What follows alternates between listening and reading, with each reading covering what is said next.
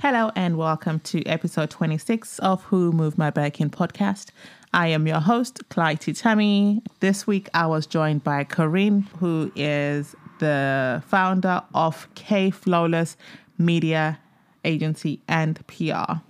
I met Corinne earlier this year around March, celebrating Yolanda's birthday, and I told her about the podcast that I wanted her on.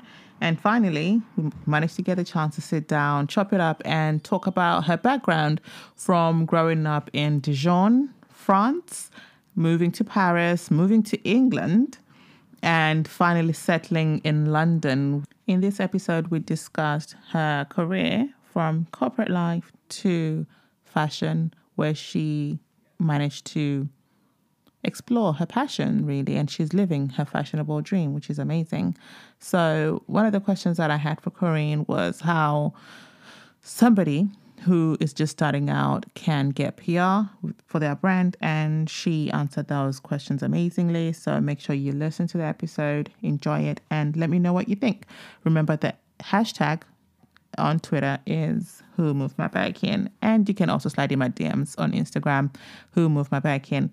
Also, as usual, if you'd like to be a guest on the podcast, the email address you need to email is guest at whomovemybirkin.co.uk or you can go on the website www.whomovemybirkin.co.uk and at the top it says there's a little tab that says be a guest or you can use the contact form and then tell me about your business, tell me why you want to come on the podcast, and just tell me a little bit about your story. I want to hear it.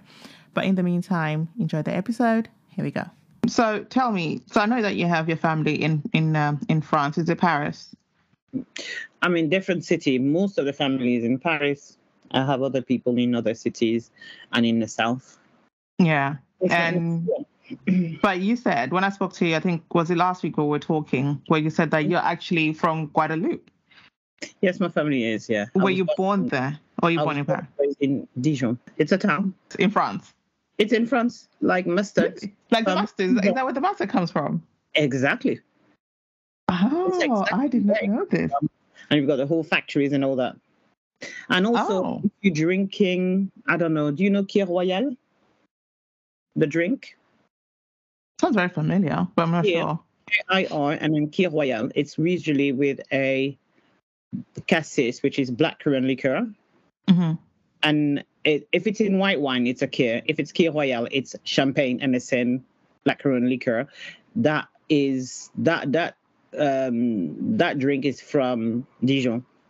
The actual liquor is from Dijon. Sorry, when yeah. you have lots of restaurants do it. I mean, if you ask for a Kir Royal, they, they know occasionally. It had to be from there. Oh. No, no, I mean, the, the mix of champagne and that particular liquor is from, you know, there. Like yeah. cognac is from the city called Cognac, yeah. Oh, and, that's very interesting. too. I had no idea. and I don't even drink, but it's a thing. People know. Yeah, that's a little fun fact. Any, any, any bartender, if you ask for Kir Royal, try. Oh, I'm definitely gonna try it now. I'll definitely try the champagne as well. So, like, Royal, yeah, yeah. So you grew up there. You're born and raised there. You had the um, what's the word?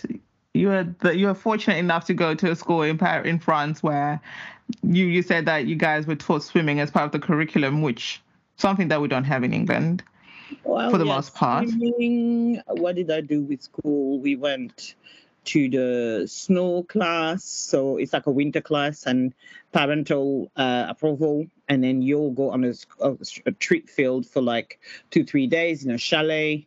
And obviously, I was doing, you know, the basic on the slope, not like the, the skiing, whatever. But my first experience of snow and ski and yeah. being mountain and eating, eating, you know, melted cheese and whatever it was with my, my teacher.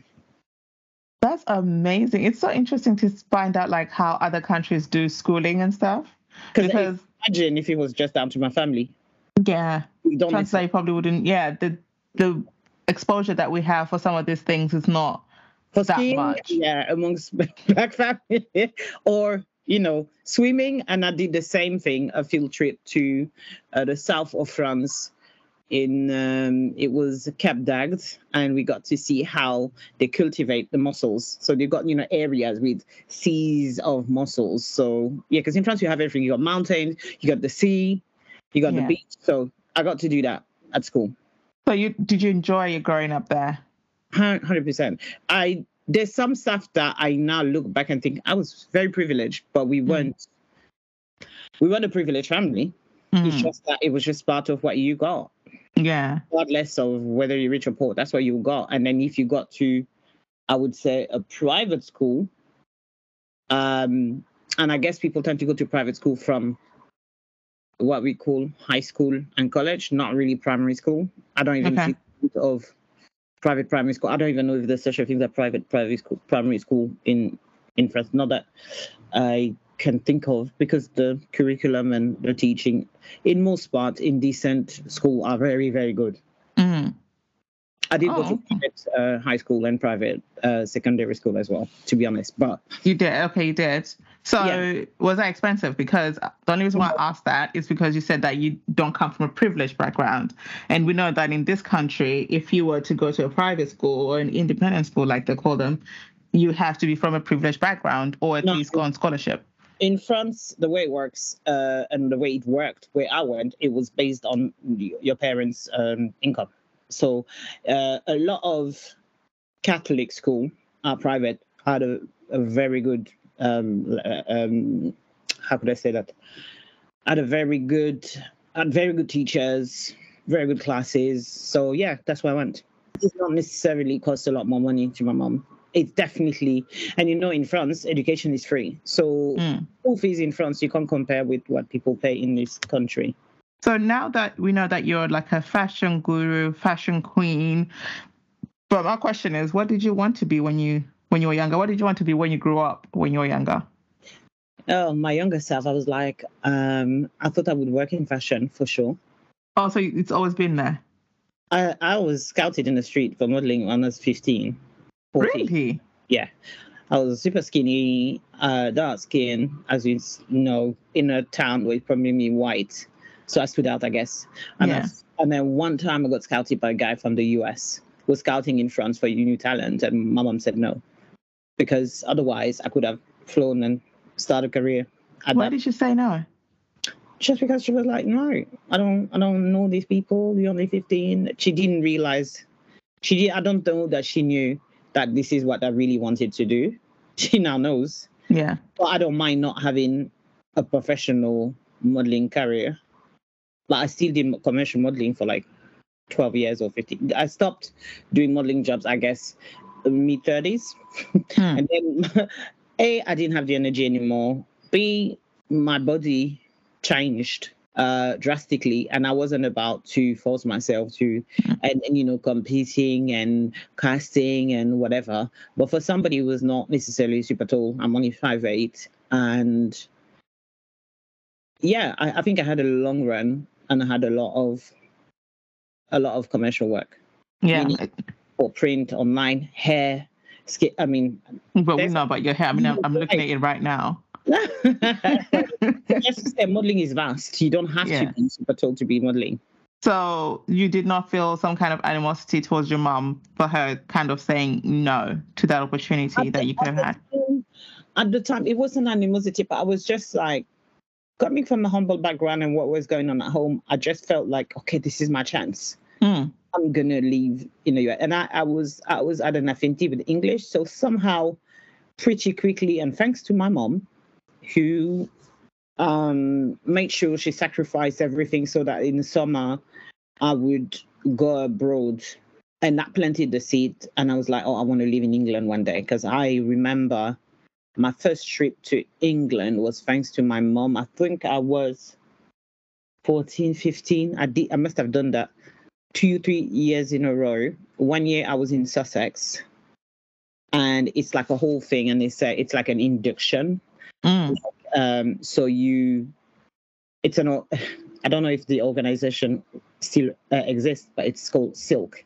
So you'll be with an English family, and oh. in the afternoon, you meet the group that you came with, and you you you you visit this and that and the other. So I've done Sussex, I've done Bath, and I it's, it's stupid because I was so young. I used to think, oh my god, it looked like Harry Potter. Obviously, you know when you go to Bath and Sussex, the whole of England looked like that. I was like, oh my god, I would love to live here. You know, like the Victorian uh, style. Everything looked all ancient, antique, and I was like, oh, Yeah. it's like in a, you know, like Harry Potter. It's like this. Yeah, that's what they sold us. Yes, that's what I thought England looked like growing up until I Yeah. came. Yeah, until I came and moved to Manchester. That was a shock. I was like, this is not what I thought. but um, that's the vision I had of England. Yeah. And um, for the little English I spoke and uh, and being with them, sitting with the English lady and discovering what jelly is. And I was like, why is people putting j- um, uh, jam in their peas? I was like, why is Marmite? You know, I discovered Yeah. that. So I planted the seed. And soon enough, when I moved from Dijon to Paris to work, I was a broker actually.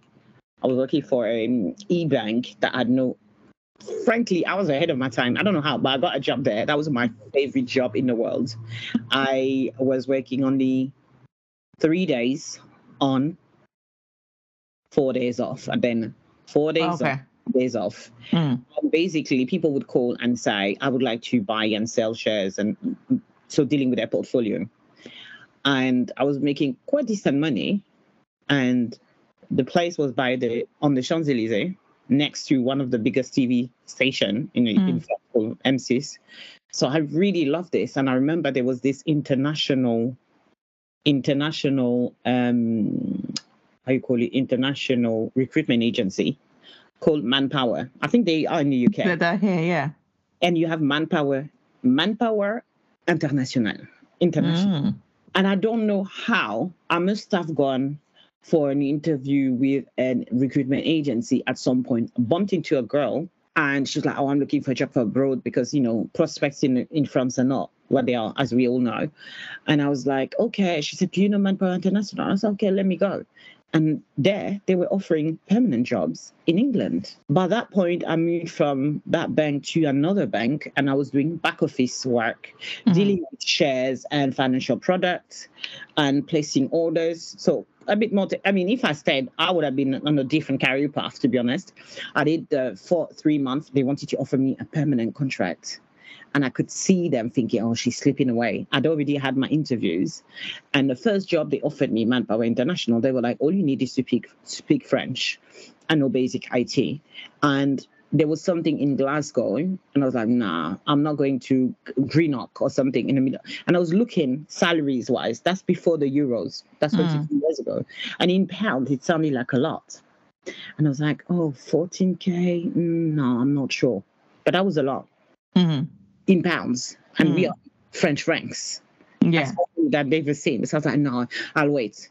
Four months later, they're like, oh, IBM is recruiting French speakers.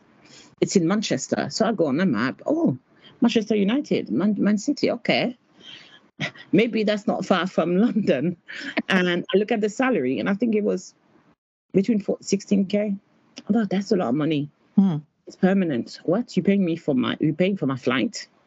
And you're giving me a thousand pound um, welcome bonus to pay for my accommodation. You give me a letter so I can open a bank account with NatWest because IBM was banking with NatWest, so most employees bank there. Mhm. Um, and I had to stay for a year, or if not, I'd have to give the money back or whatever. You know, I was like, no. So I remember giving up my flat, leaving my cat behind with my godmother, and then giving stuff to my aunties and selling stuff and whatever, and saying, yeah. And then sitting in that flight to Manchester because they bought my flight as well Mm. with a suitcase and and then looking by the window and thinking nouvelle vie new life and i was like 22 Aaliyah had died two weeks before and 9-11 happened Mm. and i was scared i was like oh my god after the us the second biggest nation of muslim in europe is going to be england Mm. My heart was like, "Oh, I hope I'm doing the, the right choice, but I'm going to come. So here I came seven days after 9 11, the 18th of September 2001. And I was like, okay, worst case scenario, I do one year. Then I come back and I smash everything in France. And uh, 22, 21 years later, I'm still You're here. still here. Yes. But basically, that's what it was. So I arrived in this country with a permanent job, Okay, so how long did you work for IBM? two years. And then where did you go? So two years, one year and a half, I was on a help desk called Baxter for pharmaceuticals. So I was doing IT stuff there. Then I thought I need more money. So I worked night shift and I worked for Jaguar and Land Rover doing being an administrator. And uh, and I was like, oh, um, my pay's gonna increase to 19k. But then my shift was something like I was starting at I was finishing at 2 a.m. basically. Wow. And starting at I can't remember five or six and and then or seven. So I would have dinner with my housemates and I would finish at 2 a.m. Then after that I thought, no, you know what? Now that after two years my English was better, Mm. much better. I thought, okay, I can apply for jobs and go back into the more financial route. And I left and went and worked for a French company called Michelin. Mm-hmm. The tires. the tires and the and the Michelin guide. And I worked there in accounting for two years. And after that, I, I realized, okay, I don't want to be an accountant. This finance thing is not the, the thriving, broken, you know, banking stuff I was doing in Paris. I said, now I'm going to try to wiggle my way back. Now that I really speak English well, four years in. And I got an, a job as an analyst, credit risk analyst for ExxonMobil. I thought, okay, I'm picking up speed then it was a one year contract. And at the time, a lot of companies were outsourcing India, uh, Eastern Europe. So I can tell you for free that at the time, my job at Michelin, uh, we brought everything back from France to England. I went to ExxonMobil. So I was dealing with business clients and dealing, giving them, you know, millions of credit lines and stuff like that. So that was my life then. It was a fun time. But then somebody who spoke more languages than me and French, who lived in Prague, got the job. So again, I had to move job because my job was moving to Eastern European country to, to Prague. And I went there on business Mm. to sit with him Mm. in my job so he could take it. To tell, tell, tell, tell them how to do your job that they were taking. Who still works there to this day because I see him on LinkedIn. But anyway, more languages and was earning and costing a lot less. Right. to the company. So there you go. That's life. So I somehow managed to get into my first managerial job at AstraZeneca. So here I am, 26 years old, and I get a job in Cheshire, Macclesfield, grueling hour and 10 minutes commute each way. So it's like two and a half hours on train every day to go to work, train and bus. Oh wow. And it's not like you're tapping the card, you know, it's a bus and it's a local company. That's not the one in Manchester. So it was a lot. And I was a team leader there. And I started, and it wasn't very diverse, I remember. Um, walking in and seeing that there was one gay guy, Dutch, and me. Everybody else looked the same and was British hmm and from that end of the world. Uh, so when they're saying, okay, these are the, t- the four team leaders with four of us appointed, and it's he's the, your team. And then I saw women who thought, who is this child?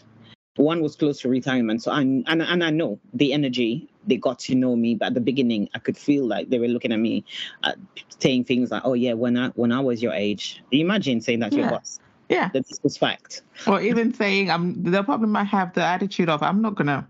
I'm not reporting to her." Yeah, and then and, and then another one was like on the first day, I'm just there putting my my coat. There was a place to put like coats and everything. Oh hi, oh yeah. So where you from again? Like France. Oh, that's nice. How long have you been here? They're like, okay, four years. Uh, oh, and when are you going back? oh. you know, as in, go, yeah, yeah, that part. that was my first, because every job before, everybody was foreigners. We were all foreigners. Right. Because I was working in European centers and I was only going for language based jobs, jobs that require languages. So the majority of my friends were uh, not British. And then here I was in deep end northern England. And this person telling me when you're going back, as in to your country.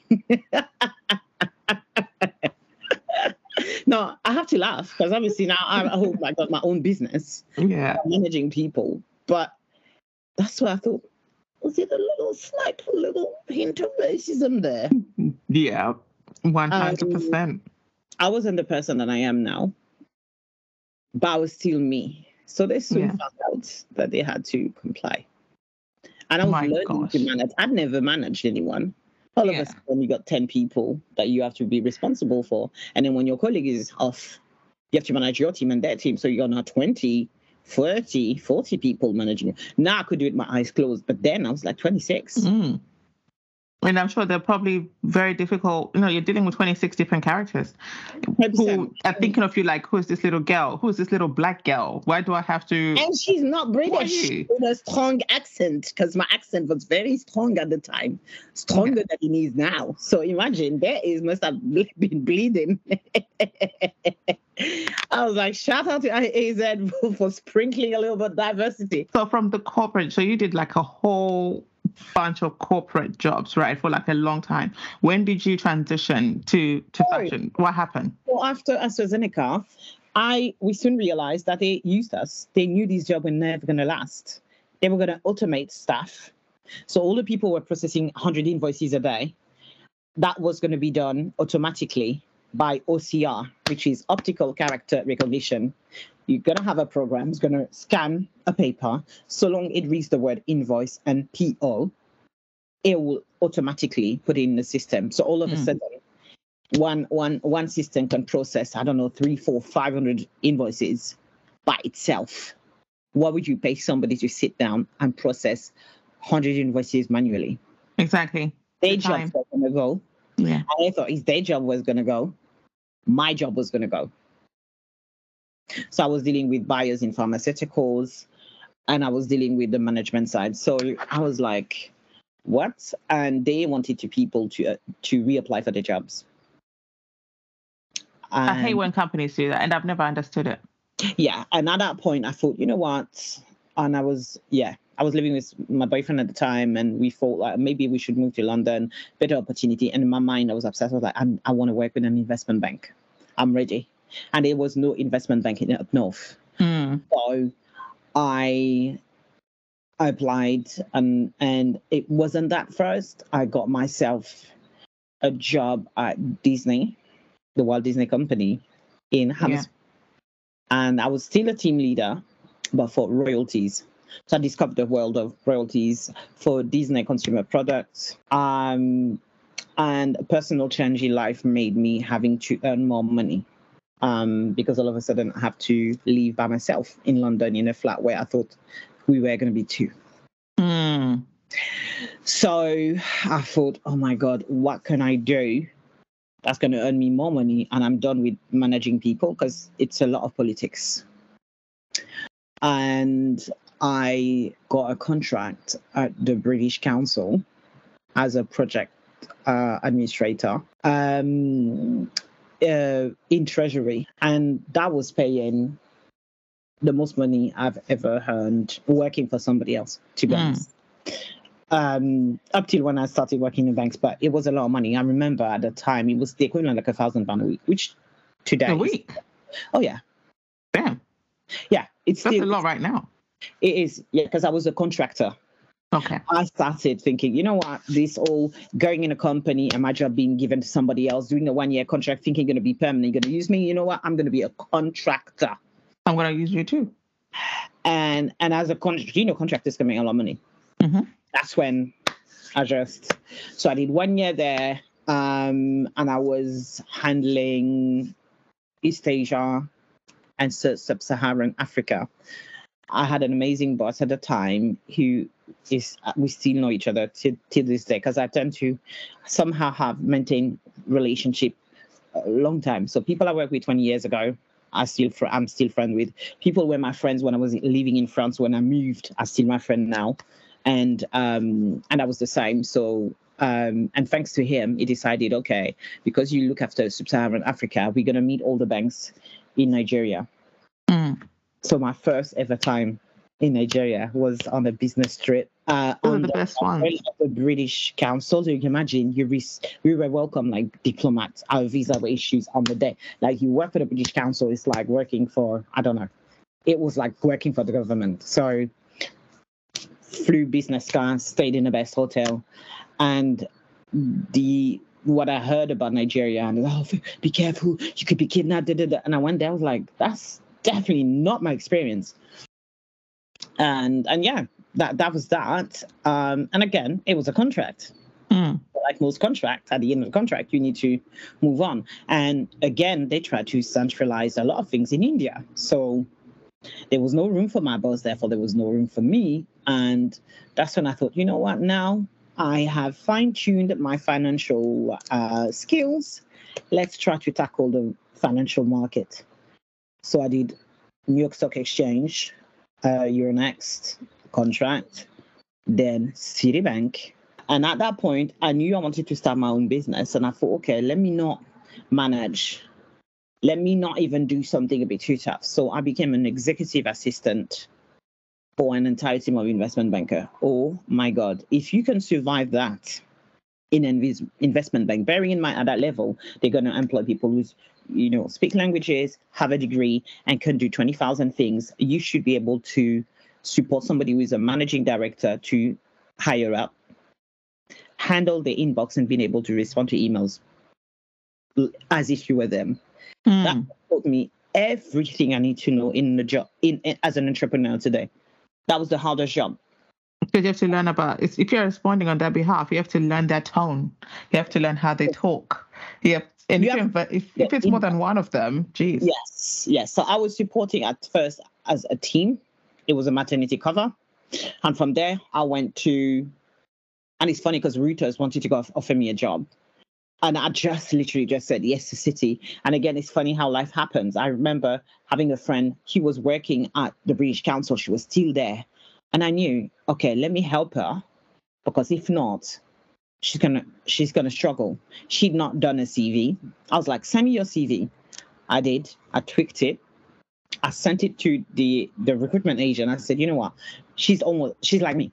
We, mm. we did a similar job. We're on the same team. I literally just accepted this job. So if I'd gone there, I would have gone the route analyst and blah blah blah, and I probably wouldn't have maybe done K Flawless. So in hindsight, maybe it was better that I took that route of executive assistant and whatnot, because it gave me privileges. I could work from home and all that, which became very handy when you start your own business. But I'm thinking about it. I had uh, gone to Thomson Reuters and go in project management. There would have been no room for that. And I yeah. went from Citi, I did one year, and I went to Barclays.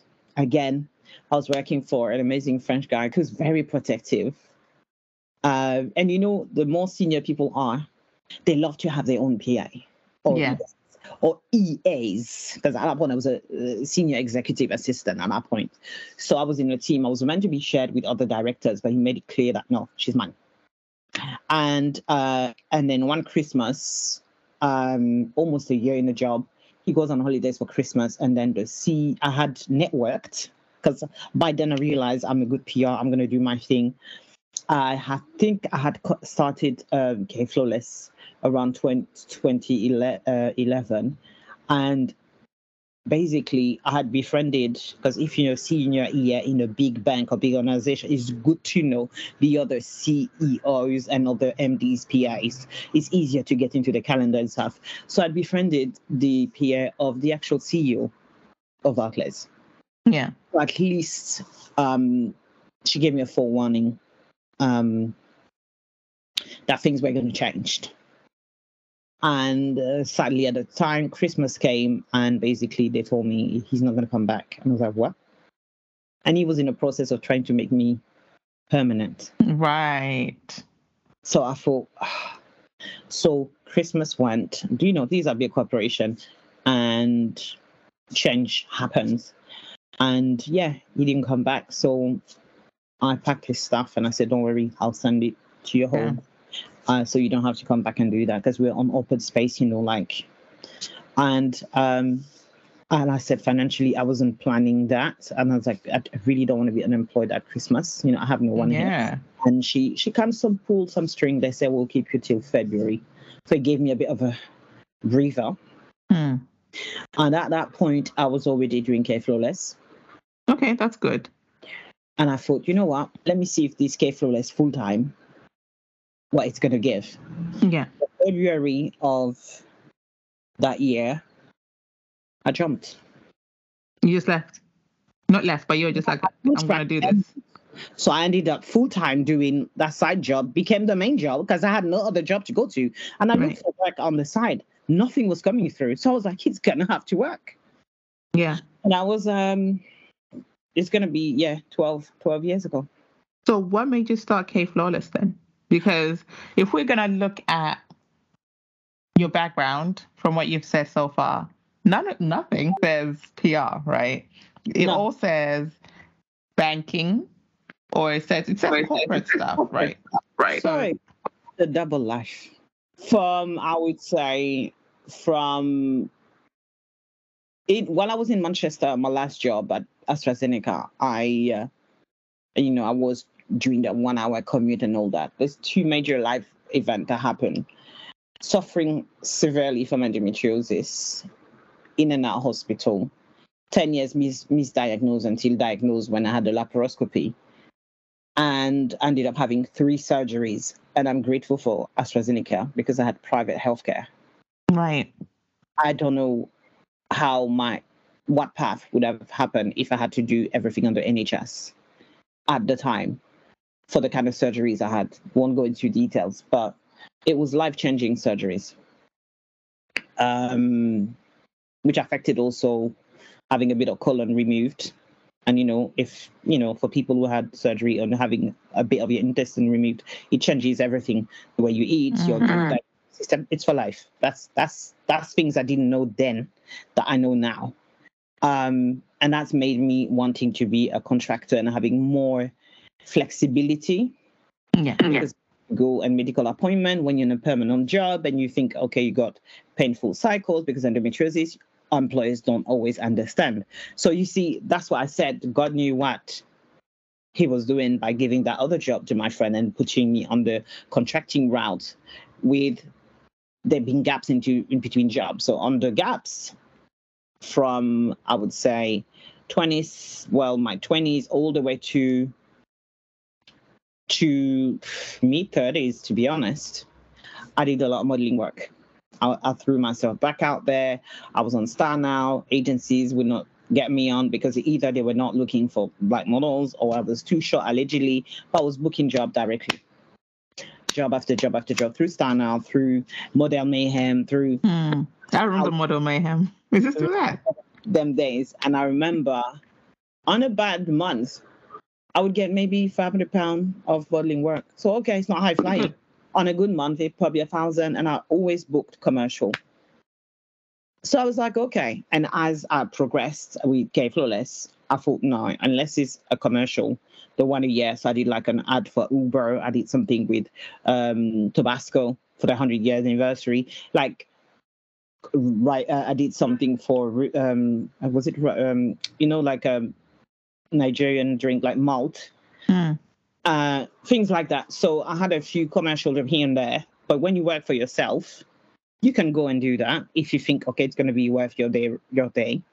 And at the beginning, when you start a business, you haven't got much money. I didn't have no team. I didn't have no offices. At one point, I remember I was living in Fulham with my then husband, and I would go to this cafe that had a space and they would allow me to come with my laptop and stay the whole day. And I would buy every stuff and a drink and a bit of food. And I would do that two two days a week and have an intern. Wow. Uh, and then try to manage that way. And I think at the time, I don't know if people understood what I was doing. I don't even think that my, my then husband understood what I was doing. They were thinking, yeah, you do that until you get the next proper job. As in, bank or finance or whatever. They didn't I think that pays.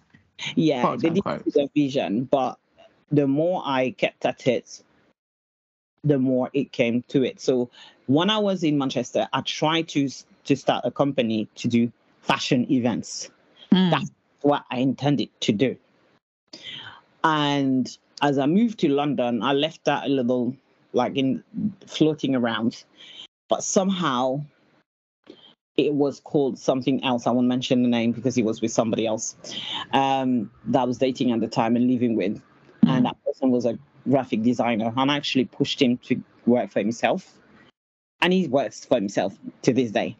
Mm-hmm. So I'm glad I inspired him to do that. I'll, I'll take the credit.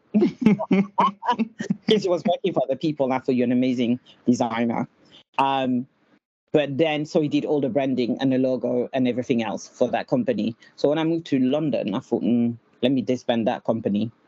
And I thought, Karin, because I had a I had a, fash, a a group on Facebook and in is now I can't even get back in it and it's grown thousands of people in there. It was called Manchester Flawless Fashion. Yeah. So it, I I think it's still on Facebook, but I I'm literally exited the group and it's grown legs, and and I thought, mm. so when I moved to London, everybody was like, oh um. K, K. I was like, it's, my name is Karine. K, K. I was like, let me think. K Flawless? That sounds good. So I did K Flawless Fashion. And I was trying to do events and stuff like that. And I realized a lot of services people were asking me, Brian, how can I get this? How can I get press? How can I do that? I realized this is not even management. What is this called? Is Hmm. that PR? Well, I guess it's PR. So I renamed K Flawless PR. You didn't know what you were doing, but you were doing it. Basically, yeah. If K Flawless fashion, K Flawless PR. And then um, by the time I really knew what I was doing, and I was paying, it was paying okay. And there was a lot of ups and downs. There've been months where I made zero. When I Hmm. think about it, there's been I had no income. Mm. One where I had little income that was just enough to eat. Yeah. Survive. Um, yeah, these these are things and times where, and I, I don't have the family where I can turn around and ask mom or that there's no that mom is widow, but there's there was no one. So there've been people who have been pivotal at that time in my life who helped me. And in instability as well of you know, um, because eventually, on a personal life, I got divorced. I'm a very private person, so I don't really mention it. I only mention it in this particular case because it forced me to move out and leave. Um, and I thought, you know what? As as much as I hate it, I'm gonna flat share, but I want to live in a nice area. I'm doing PR. I worked in Canary Wharf. I thought, okay, I'm gonna live in a penthouse. I'm gonna share with people. I don't Mm. know people, and I live at the best address. That also opened doors by being in Canary Wharf, using Regus in Canary Wharf on 25 Canada Square. I met people who are still in my life now and connected me with the people I needed. Because by the end of the day, it's like when you choose a working space or co-working space, you're going to select a location that is going to be conducive to you. The same way that people Yeah. choose Soho House because they want to mingle with people in the creative industry. I was like, I live in Canary Wharf. I want to walk to work. I don't want to commute. Let me go there. And somehow I met, as I said, people that I see in my life today. And um, I did have a business partner. Th- This is somebody I brought it into my business. Mm. Um, he brought a lot to the picture on the marketing side. Um, and basically, our relationship broke. No fault of my own. Uh, but I felt that my trust was betrayed, and that breakdown happened the same year that my marriage broke down. So it was Damn, like that's a lot. 2014 was hard, and my lung collapsed. I had a pneumothorax twice, three months apart. Bye. Ended up in hospital having lung surgery. 2014 was a tough year. So here I am now having to restructure my business, change trading name, Mm. so change bank accounts so that I'm literally the sole Take that person out. Yeah. because I brought somebody in and I had started by myself. And realizing now that I should have been the majority in the business, maybe I should have been the only person having access to the bank account. Not even maybe, 100% should have. Mm-hmm. So now when I see people, oh, we want to start business together, I'm always having the talk. You know, when I'm coaching younger people, younger brands, inexperienced entrepreneurs who leave work. And a lot of people got inspired during COVID. Oh, I want to start my own business. So um, that's on the business consultancy side outside of doing, you know, PR and, you know, and mentoring brands is that you want to start a business, you think you know this person, friendship and business are two separate things. They don't mix. Money is involved, people behave differently. I'm with you. I'm always of the. I've, I mean, we've seen businesses where people have started with their friends and they've worked out, and I've, but I feel like those are the anomalies, because for the most part, I feel like if you're gonna go in business with your friend, you have to be understanding that Mhm. this might go left, and if this goes left, you might lose your friendship. So personally, on a personal level, I'm always like, if I'm gonna have a partner, I want it to be someone that's not my friend. Basically, and that, the, the thing is, the person I got in was not my friend. Mm. We crossed paths, and I, I acknowledged that he had skills I didn't, and his specialty was marketing. Mm. I was going to be the PR head, so we we weren't stepping on toes. So yeah, that didn't work out, um, and I by that point had to get over and heal. It took me about two years to feel myself again after that long surgery. Yeah. I decided I'm not going to run after trains no more because I fainted a couple of times in public. I mean, there was a few episodes where I felt like, you know what? God is telling you, your body is telling you, slow down. Because imagine all that time I have no staff. By yourself.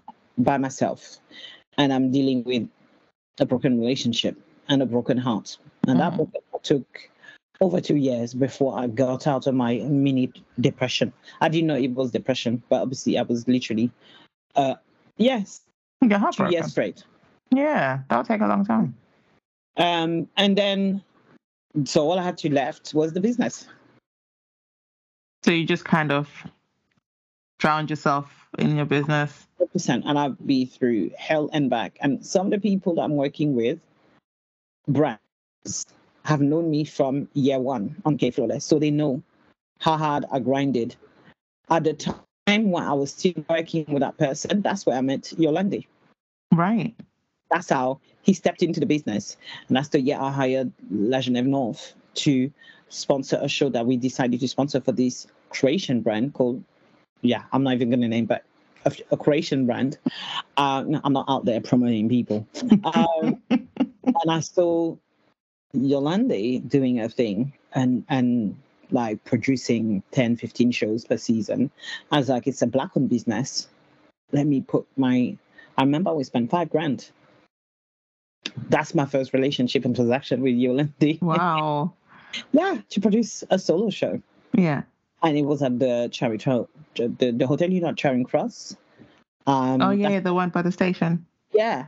And she did a fantastic job and she was so helpful. Um, she gave me contacts, she gave me advice, and I realized, yeah, she's just she's just amazing for, for when it comes to fashion, and she's as passionate as I am about mm. fashion, and that's how we got to know each other. That's, but that was a long time ago. That was 2011. That was the year I got married. Wow. We produced the show in February um, so I had three months to work with her to produce that solo show and plan a wedding in abroad.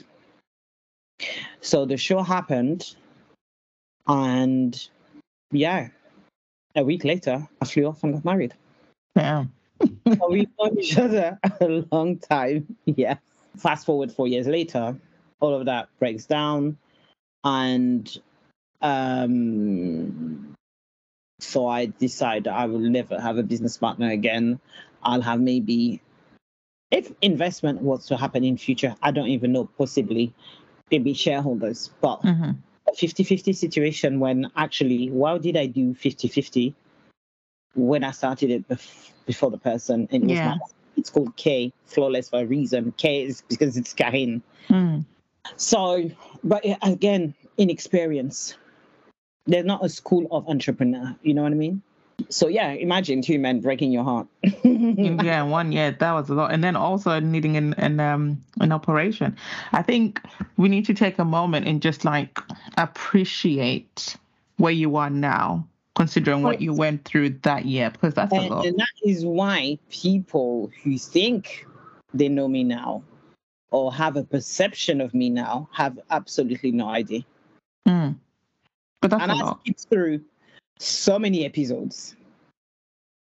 I skipped here so many episodes. So bringing forward to where I am now, 2019 was a horrible year for a lot of people. And I think all my business friends will tell you it was a shitty year. It was the little amount of money I've ever made. I just wanted to stop PR. I didn't want to touch it no more by then I'd already started working. I think with 20, I started writing in 2014 as well. Okay. Um, I'm always grateful to um, to um, an amazing Nigerian lady called Adaobi. She had a magazine called Diva Scribe, and she trusted me um, as a feature editor of a magazine. And we spent nights putting this baby together, hours and hours of writing and everything else. But I always tell her, even though I don't see her often, I haven't seen her for years, but we speak sometimes WhatsApp. I always tell her that I thank her, I'm grateful because she planted the seed. That what was my first editorial job.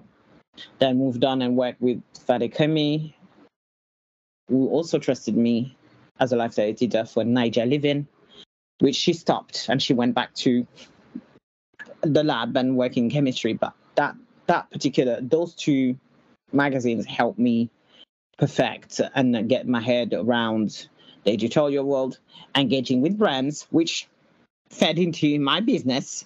Mm. So great, I was doing both. And at that point, you know, I've left the bank, so I might as well do both. So I'm Yeah. really busy, and hopefully I can meet brands who need my PR services at the same time. Yeah. So it worked, and then, and then, and then I remember going to the Best of Africa Awards, which I attended last Sunday. Yeah. And I met Choma, another Nigerian ladies, who said, I want you to be the editor in chief of Glam Africa. Oh Like- wow. And that's how, yeah, we met, we connected. She knew what I was doing. I guess people were aware of me. And that's when I took over you know, Glam Africa for a year. I rebranded the magazine at the time just to look and the ideas I had and and I helped her build an entire team.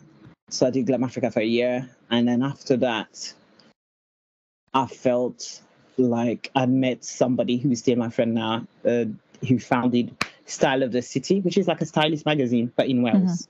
And Okay. So I helped her launch a magazine from nothing. Stayed with her for two years, and then I stepped out to really focus on K Flawless because K first started picking up speed, and I said, if I spend 50% of my time on your magazine, but I still dream, my dream is K Flawless, and I want to do bigger and better things. But I still contribute To this But, you know, day. uh, there was a whole break, and um, I used to be the fashion director and do all of that and deal with online as well. And her being in Wales, me in London, I could review restaurant, hotels, interview people here, and go to event that she doesn't go to. I um, I was like, I'm going to Paris Fashion Week. Do you want the content? Obviously, it's a print and online magazine. Yeah, so it was it was benefit. It was mutually beneficial. Have a lot of love for her. She's like a sister to me, and yeah, I think since this year, she's asked me to do fashion pages, and I have. I have. And it's quarterly. I can do three or less pressure. shopping pages once every three months. Yeah. I love fashion. I love trends. So it's great. And I think in the midst of that, I started from then uh, when I left uh, um, Saddler City per se, because I was doing PR full on. I thought, let me revive my blog that I had started in 2011, not understanding how digital was going to be what it is now. That's before I, I even think, I don't know when Instagram was founded, but that was before I knew as much as I know now about um, about social media. Yeah. Um, so I started, and I, when I look at the stats at the time, they were insane. I didn't realize. You know when you don't know, so I put it on the side, and then a year before 2019, that tough year, I thought, let me just revive my blog because maybe that'll be a way for people to find me. Mm. I put things that I like on fashion, beauty, lifestyle. So I did that. Then 20, 2020 arrived, COVID, which have been the best business year for me. I always, it's It weird. was. yeah, Really? Yeah. In what sense? As in, like, what happened? Well, tell a lie. 2021 is even Hmm. been twice better than 2020. Why And do you think that is? 2020, well, I can see the turnover is doubled. So No, I can- mean, like, why do you feel like you had more business during COVID? because everybody was online. everybody's stuck at home online. Everybody's reevaluating their life and trying to start a business. Everybody needed a website or a logo or marketing material or social media content. Everybody wanted to start a podcast. Everybody wanted everybody wanted something online. Yeah. So they came to you. Selling people people were selling products online. Mhm. Oh my god, I need to move to Shopify and do this and that. Mm. And then people who never had to change career who lost their job thought, you know what, let me try to give that passion project a go. Let me launch. So there was a lot happening in the business world. And I was there and ready. By 2020, I was um I'd already 2019 I decided I'm not doing the office anymore because having offices costs a lot of money. And for me, Mhm. not. I was like, I want to be able to travel. Which you notice I, I like You do a lot. and I want to be, and I went online, I did some research, and I saw that some companies can make multi million dollars, 10,000 employees worldwide, no offices. And I was like, that's going to be me. I want to be the girl with the laptop on the beach. I want to be a digipreneur. Yeah. Because I don't know where life's going to take me. I wanted to move to the US and COVID hit us, so that changed my plan. Um, and and I felt like, okay, this is the way to go. So when everything shut down and people were locked down and told you're gonna have to work from home, and it was such a drastic change for so many companies, we were there. So we're online, working remotely, myself, and my team, and I think I got more confidence. And I don't know, you know, when you do your, well, I don't know if you were first up, but I would say when you hit 10 years in business, Mm. it's there's a shift. There's a it's a milestone, there's a shift.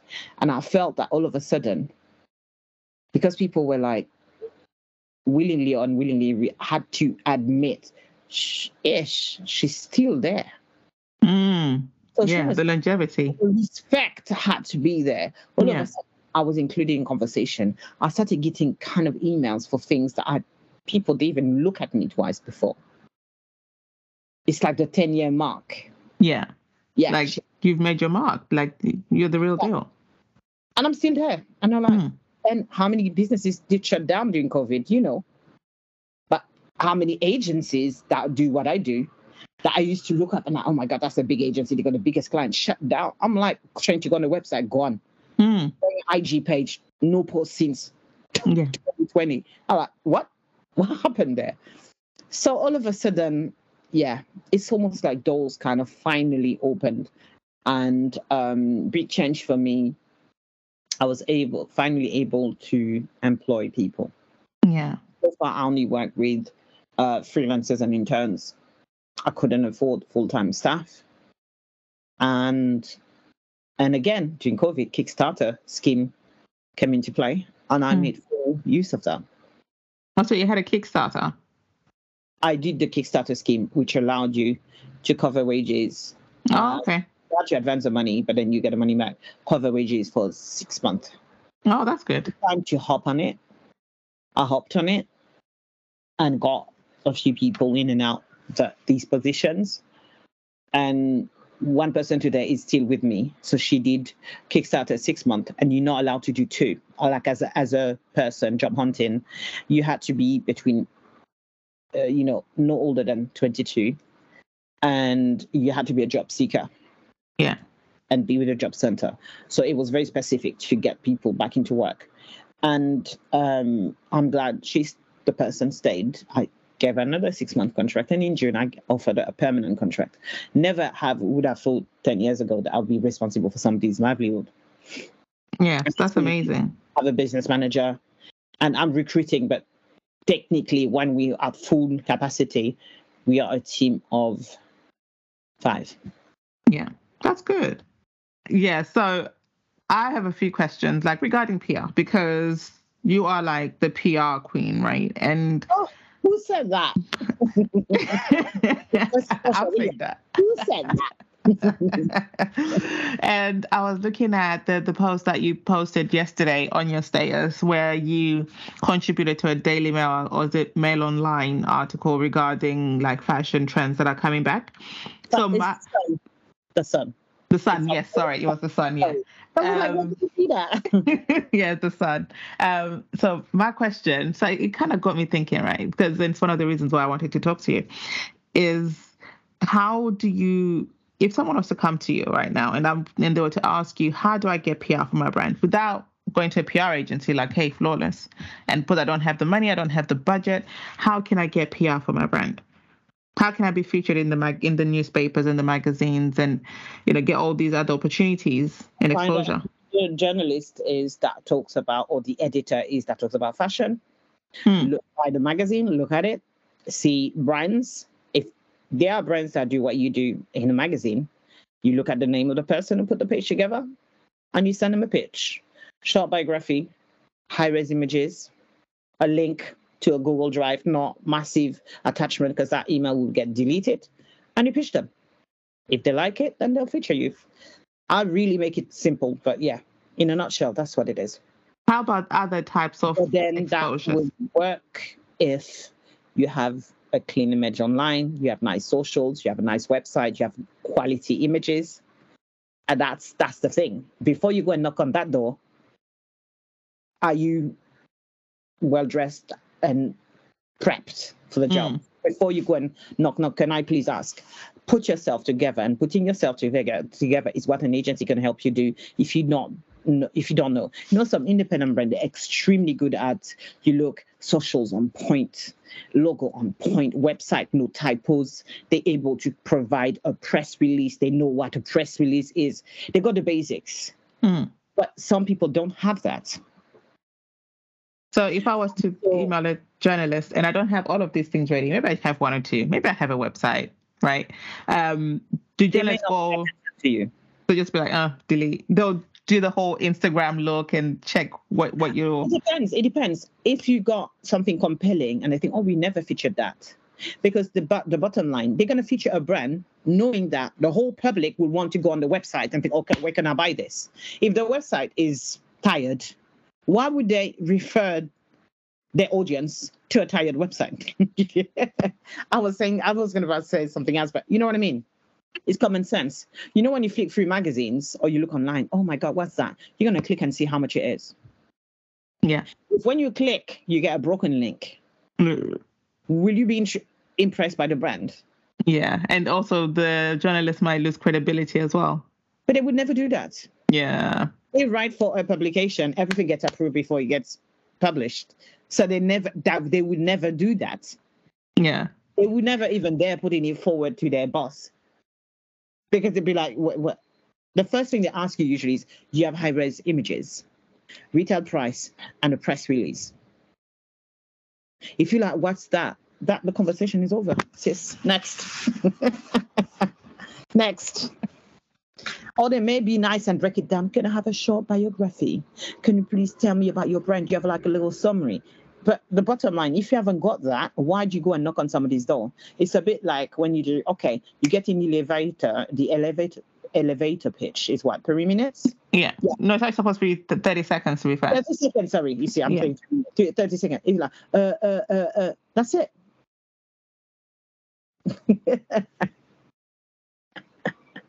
So, what kind of things does um, K Flawless PR? What do you guys deal with? What do you Oh, no. manage? Oh, by the way, sorry, I rebranded. It. It's K Flawless. So, we're not doing the yeah No, the no. end. Okay, cool. We re, re, re, renamed K Flawless. Why did you rename it? Why did you take the PR I, out of I, for a long time, said I don't want to do PR anymore. I just want to do business consultancy. I, I hear it. and I want to become a journalist, a media personality. Still not happen. I'm creeping my way in. I, I feel like it's definitely going to happen. I mean, you're going into the media bit because already from the articles that I've seen that you've been quoted on, eh, there are a lot of them, right? So Oh, which just tells me that me. maybe already there. Maybe you're already there, but you just don't realize, or maybe you're just not I'm there. there, but the people. There's want- not. The thing is, how many of me looking like me is there? Is very few in places, and the places I want to go are the toughest to go to. So I've been Yeah. doing writing for eight years. But now you want to be more the face. You want to be in the front. I I want to be first of all paid properly Mm, or paid full stop. yeah. and and do that. And I would always have K Flawless regardless as a second re- source of revenue because I believe in multiple stream of income. Yeah, amen. There So go. for now, now that you've rebranded just to K Flawless, what are you specializing in? What So, are people coming to you for? digital marketing and PR. When we say digital marketing, what are we talking about? We're talking about social media management. We're talking about influencer marketing. We're talking about graphic design, web design, branding. Yeah. Okay. and ways of promoting your business. And then the reason why I say NPR because it's, it's just sticking. It's like a bad smell and it's not going to go away. It's sticking. So I have PR clients, but we have design clients and we have talents. What do you mean by your talents? Like you, what does that mean? talents are such as uh, we have, if you go on my IG page, we have Rachel Finney. She was on Love Island last year. We have uh, Leroy Dawkins, who is a mature model and blog had one of his, his blog once upon a time was listed one of the top 100 best blog in this country called uh, diary of close horse. And um or close horse diary sorry. We have stefan mr tinder most like man on Alright. Five years in a row and a mod and he's a model. Um we have larry he's a pr client but he's a youtube personality larry reed very known on the gospel scene and uh, was on Kingdom Business on BET this season, Mhm. produced by Kirk Franklin with himself and Tim Gregson and other people. And we haven't, and having worked with him and working with him now, he's based in Atlanta, allowed me to meet another client there who is like in uh, wealth management. So uh, these are a different breed of clients they are like high net worth individuals um and they have different needs than let's say a startup fashion brand Yeah, of course. Especially if you're dealing with uh, talent as as um as a client, I think they'll be very very different from I work brand. with somebody called Lazola Coaches from the Congo. Um, and he trains uh, footballers mainly. And he has a particular technique and fitness program called Lazola Fitness and uses live Congolese music. So he's got a band. Oh, So- cool. Yes. So very talented guy. And um, and he wants to do a lot of philanthropy because he has a brother with Down syndrome. Hmm. So he's done something already with the Down syndrome um, foundation here in the UK, and um, we got him featured on BBC. That was the hardest long three month pitch, harassing the person I knew to make sure. And then he went to a commission, and BBC had like twelve topics, and they picked his topic with two others out of twelve, and he got featured on BBC News. So That was very good. yeah, that was a good feel good feeling for him because Mm. it's still gonna open and it has opened doors for him. Yeah. Um, so yeah, so these are the talents for now, and I have my eyes on somebody. Somebody else. yeah, who I'm gonna sign later. So as I said, the arm of the building talent management is one thing. So I'm just like the agent, trying to get work for them. yeah. and any request, whether it's a PR side, whether it's them doing posts and being paid and all that jazz. Three, it's about five or six people. On the other side, which is the main bread and butter, that's the PR, and also the design work. Like Yeah.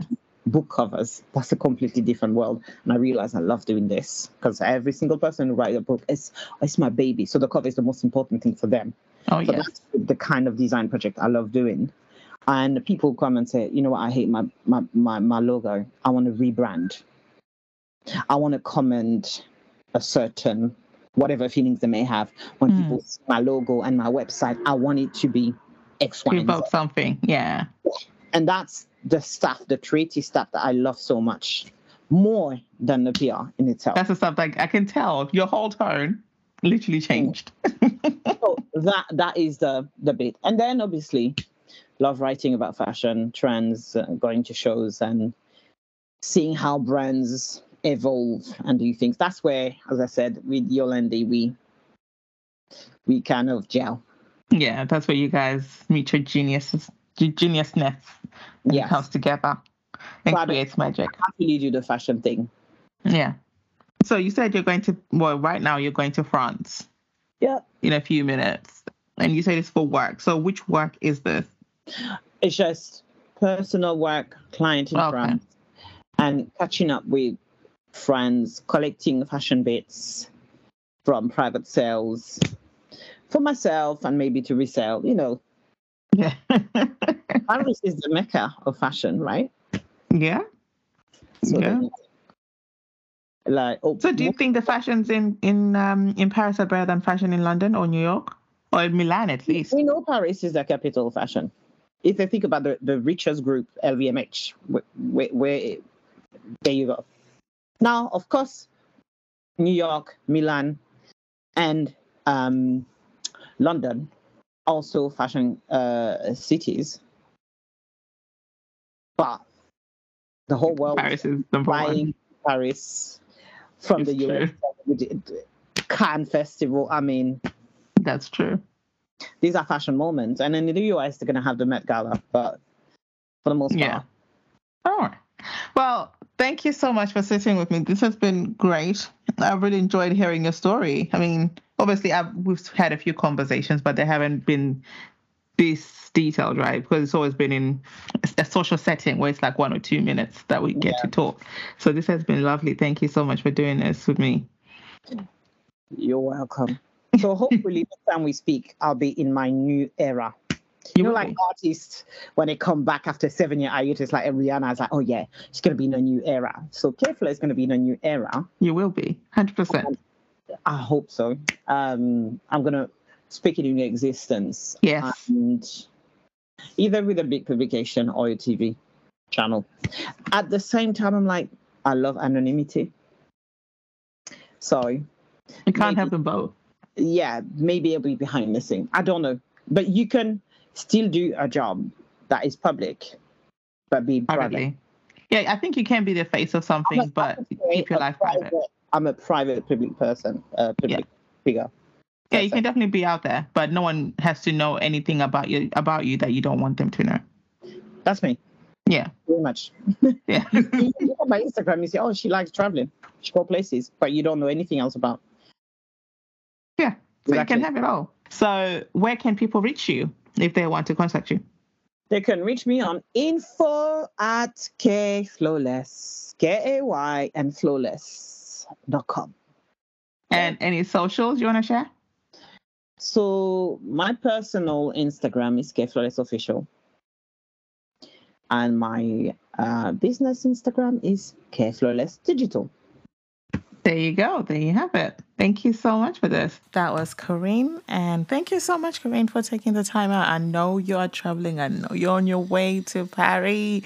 Um, I hope you have an amazing time. But thank you so much for sitting down with me and sharing your knowledge and sharing your story, most importantly. Um, like I said, we've spoken here and there, but we've never actually sat down to really talk. So this was an extra special episode. Thank you so much for that. I hope everyone enjoyed listening as much as I enjoyed listening to Corinne talk. I hope you got some good points on how to get PR for your brand. And if you need to reach out to Corinne, her details are in the episode. For her personal Instagram, it's K Flawless Official, and for her business page, it's K Flawless Digital. As usual, follow me on Home of My Birkin on Instagram and TikTok.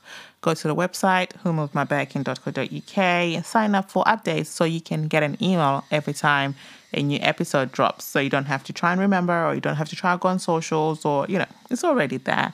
You can also follow the podcast on Apple and Spotify. I'm not sure if you can follow on Google and Amazon Music, but if you can do that wherever you listen to the podcast, make sure you follow. If you can review, that will be amazing.